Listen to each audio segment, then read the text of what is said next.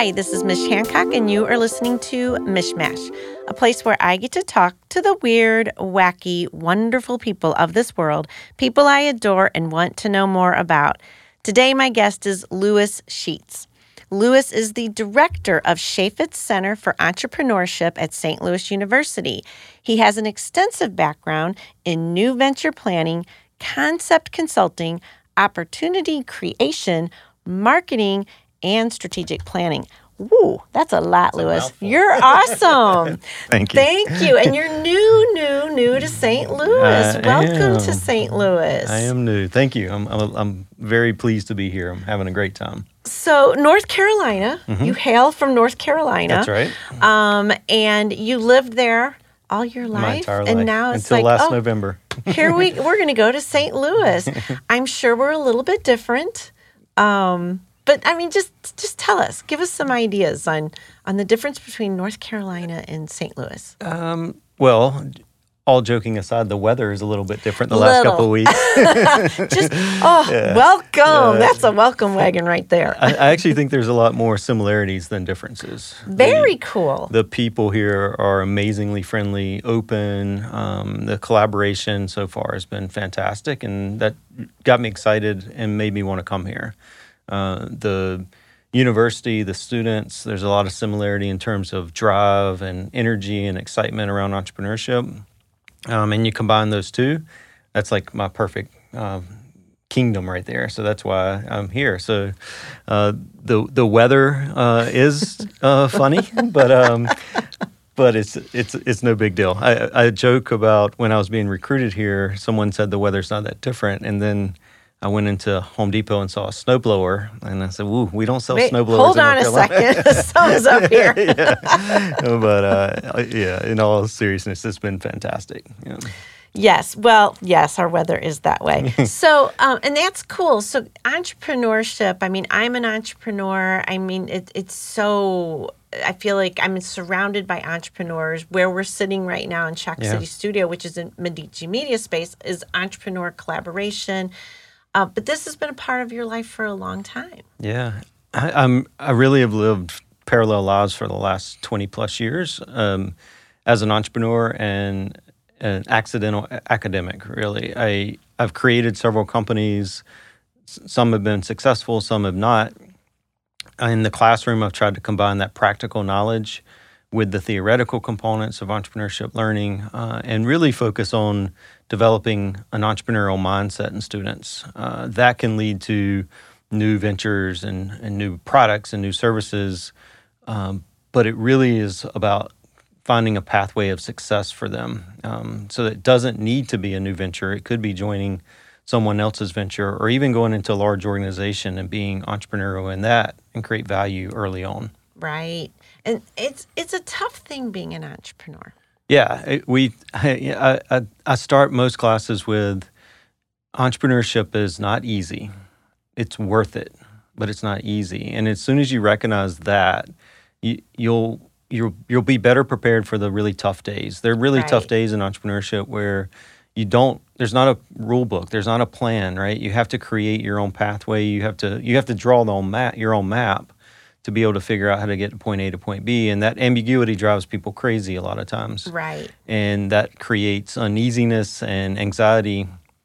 But once you get through that, you realize that the worth is there for that journey, and when that's that's what I try to do for students is build that confidence, encourage them to try, and recognize that they they can do it. It's just a matter of um, getting them in the right place. And when you fail, which, you know, is going to happen, but it doesn't have to be looked at as failure. It's, oh, okay, I'm going to learn how to do this differently. Like, don't do that again. All right, how shall I do this differently? Um, and I also think that it takes that feeling of, well, I wouldn't have it any other way. I mean, you know what I mean? Yeah, There's no way. I mean, I would find it so difficult to go back into the working world after Yeah. being an entrepreneur. You- become unemployable, is what I always say.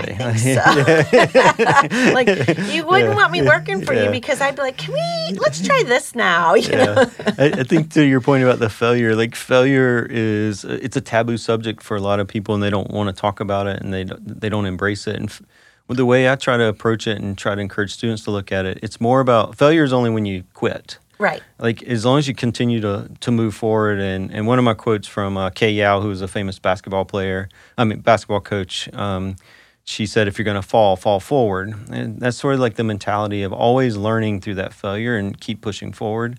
Uh, that'll change your perspective and not, and it won't be as bad, right? And Right, and really, right. you know, let you focus on the worth versus the ease of um, doing entrepreneurship. And Shafe, it's it's you guys are doing so much interesting everything over there. I mean, Trisha has shared about the the St. Louis startup. Mm-hmm. What tell us more of what's going on there at SLU? Yeah, Trisha is one of my uh, cohorts in entrepreneurship and leadership over at Chaifetz, and we're, um, you know, part of the reason they brought me to SLU from North Carolina was to take the program to the next level in terms of engaging students across the entire campus, really focused on developing entrepreneurship, uh, entrepreneurship mindsets across the uh, students across the entire campus, building that collaboration from the business school to other schools on campus. And then beyond that, like I, I want our students to be embedded in the ecosystem, uh, to understand uh, what drives entrepreneurs, how they can be of help. Maybe that's where they want to land after college to work. Uh, so focused on engagement embeddedness is two of our main components in entrepreneurship. There's already a lot of pieces here that are working really well. Like Right. SLU Start is our I-Corps program where we focus on developing technology uh, that the faculty are creating inside the labs, for example, into commercial companies or products. Um, we also do that on a student level, um, encouraging them to pursue different entrepreneurial ventures through classes and th- through co-curricular components. And we're, we're going to re-up uh, mentorship programs, competitions, in, uh, uh, and the clinical model that I did at NC State, uh, creating SLU's own version here as well to uh, to change the perception of what entrepreneurship is for those students. That is, I, I love it. And I mean, and I, I love that we have this going on in St. Louis. I Yeah. think it's huge and it's big. And, and I mean, I'm sure you've read, we're, we're such a startup town. That's Yeah, a, yeah. that's a deal here. so, um, part of the reason why I w- also wanted to talk to you is, you know, Trisha Bagsby, and she's, she's heading up Be Heard, Yep. uh, Women in Leadership Conference. Tell us about that. Like, what is your take on what's happening? so for Be Heard or any any student, it, it's our job to be their advocate, Mm-hmm. right? So whether it be underrepresented race or underrepresented gender, uh, which is typically female and black in our in our groups, Right. We need to be advocates for them to to put them get them in front of investors, get them in front of customers, give them that confidence that they can succeed just like anyone else. So events like Be Heard gives us that platform. Um, and there is also an opportunity to create role modeling for students as well. Um, typically, we don't see as many females in the in the spotlight of entrepreneurship. We need to change that. We don't see underrepresented minorities in the spotlight in entrepreneurship. We need to change that because it helps those students that are 18 or younger really see that there's a pathway. Um, and it's about connecting the dots, not just showing one entrepreneur, but showing many entrepreneurs at different levels, different industries, different experiences, so students can connect with something that's meaningful to them and again find that pathway to success. Be Heard's a great example of that. it's I'm excited to be a part of it. And I know um, you know, one of the things that you just said made me think when you were talking about getting in front of investors. That sounds scary. You know, and I and so what do you do to prepare? I mean, I'm sure I'm sure it's a lot more than what you can say in a few sentences, but just give us an idea. It, well, it really boils down to building relationships. I've raised a lot of money in- from in my parallel life as an entrepreneur, but I never raised money from someone I didn't know. And that, what I mean by that is being able to connect with that investor over periods of time. You don't just walk into their office and pitch them and then they write a check. That's sort Right. of No. the Shark Tank uh, uh, made for TV reality. That's not uh, that's not reality. It's it's more about building relationships over time, building trust, building credibility, and building the story. And once we get students to recognize that, and that goes back to my point about embedding them in the ecosystem. If we get our students meeting with investors and mentors and advisors when they're 18 to 22 as students, when they go back to them at 24 or 26 to raise money, they've already built a relationship with them. It's not starting from scratch. so we're really focused on um, those components of, you know, social networking, building meaningful relationships. I've always said it's what's happening today is important for me in, in terms of engagement with students, but the real value is what happens five years from now, where I'm not the bottleneck and they feel comfortable being able to reach out to those mentors, advisors, and investors or customers and be able to grow on their own. I'll still be here for them, but I'm not the bottleneck for them anymore. Right. Yeah. I love that. And I mean, in relationship building, it, that's important everywhere. Yeah, Right. yeah. I mean, I think that's the, you know, if, I mean, as a organizer for a TEDx, you know, you know, sponsors don't just show up at your doorstep because you're TEDx. Right. Even though people think that. Like, no, even though you're the cool kids on the block, it doesn't mean that they're going to just show up with money. I mean, there has to be that relationship that's built and that alignment, which I'm sure a lot of your investors, it's like they have their interests, what they would like to see, Right. what, what they can really get behind to be passionate about.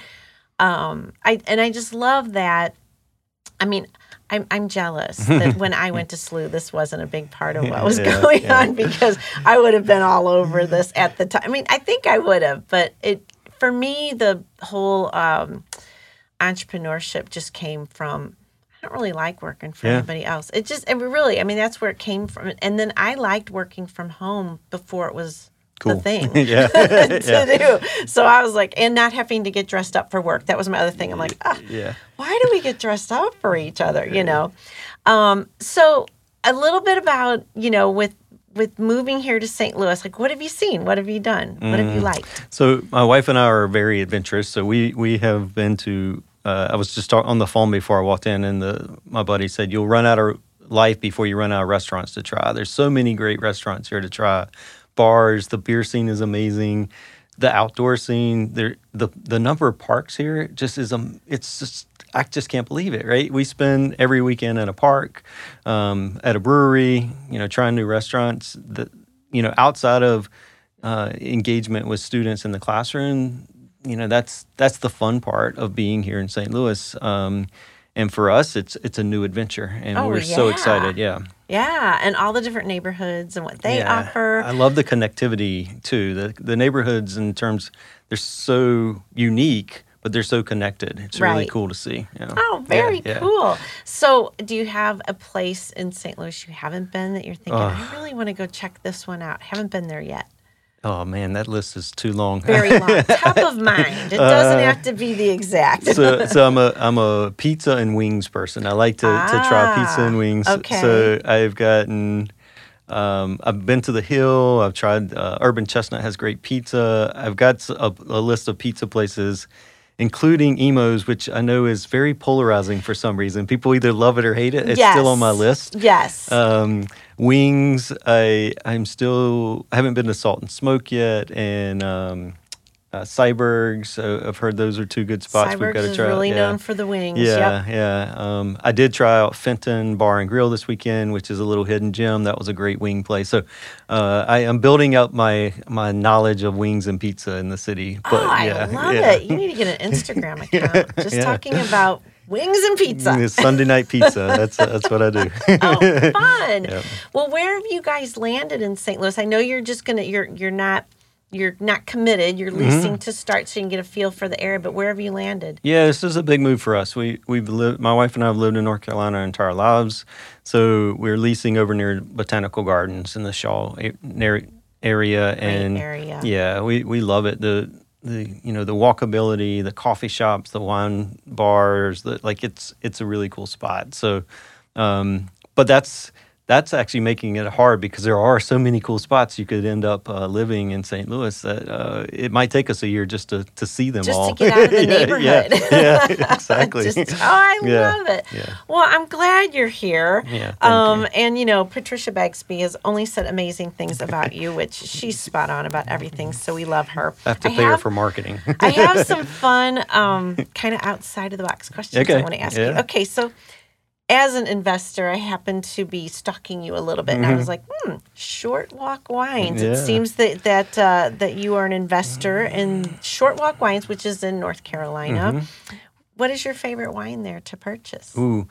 So Short Walk was actually a company my wife and I started together. Um, Ah, okay.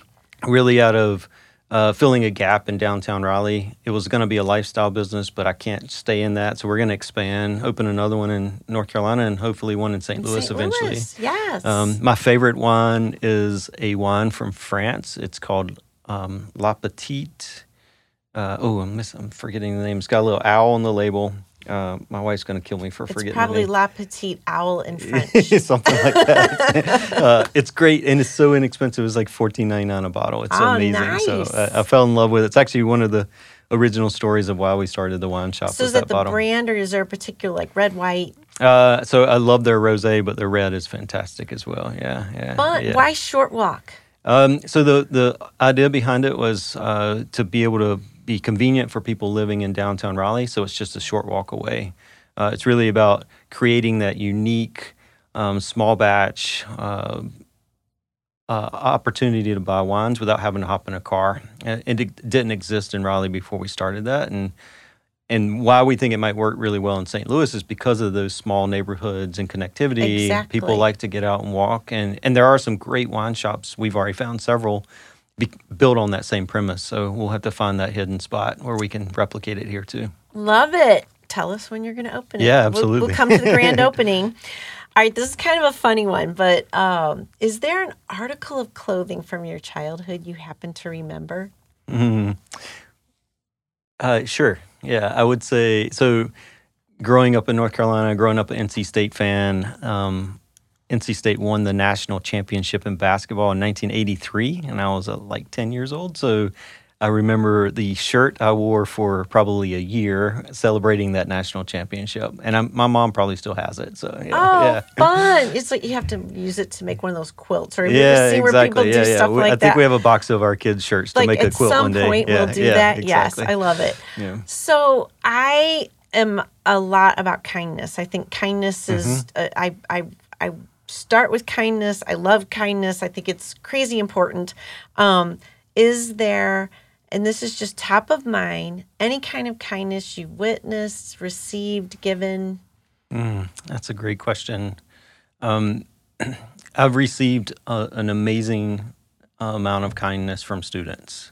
Uh, it's really what drives me is the impact that I can that they give me, uh, and try to give some back to them. So. Uh, a big change was moving to St. Louis, obviously, and leaving NC State after 20 years. And the words and the um, messages I got from students was uh, it really has changed my life in terms of recognizing how important they are and how awesome they're gon- going to be. So um, that was an act of kindness I wasn't expecting, but really was warm to me. Um, and I think it sort of drives me. I, I want to create that same environment here for SLU students that they realize that I do care, I'm authentic, I, I'm I'm really here for the long run for them. And the NC State students saw that, and that meant a ton. I think I can replicate that here as well.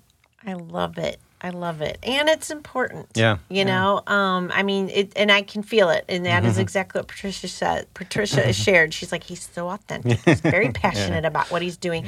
And I mean, and that, that is what you need to do to really create the, you know, or help these kids to get to where they want to get Yeah, someday. yeah, absolutely. I love it. Yeah. What is your wife's name? Cindy. I can't Yeah. wait to meet her. I Yeah. get to meet her too. Yeah, after. absolutely. So, we have to get her on the podcast does talking she about love, wine. Uh, yes. And does she love St. Louis? Is she, she does. She it? does. Uh, we have our boys are grown, so they stayed in Raleigh, but we have our dog here, and she uh, gets out and explores the city every day with him, and um, and on the weekends we explore together. Uh, she SLU did a great job of recruiting her as well, so. Um, she Got fell in love with the people in the city really quickly, and um, we're very excited to be here. Very cool. Yeah. Okay, what's the dog's name? Jordy. Jordy. Jordy. All right. Well, and, and hence so many parks, right? Yeah. Jordy's yeah, probably exactly. loving. He I'll loves have to- Tower Grove I'll have to Forest share some Park. cool Yeah, things with you about dog places. Yeah, absolutely. All right. Well, Lewis, thank you. I am welcome to St. Louis. Thank you. Thank you for being here to be a you. part of our,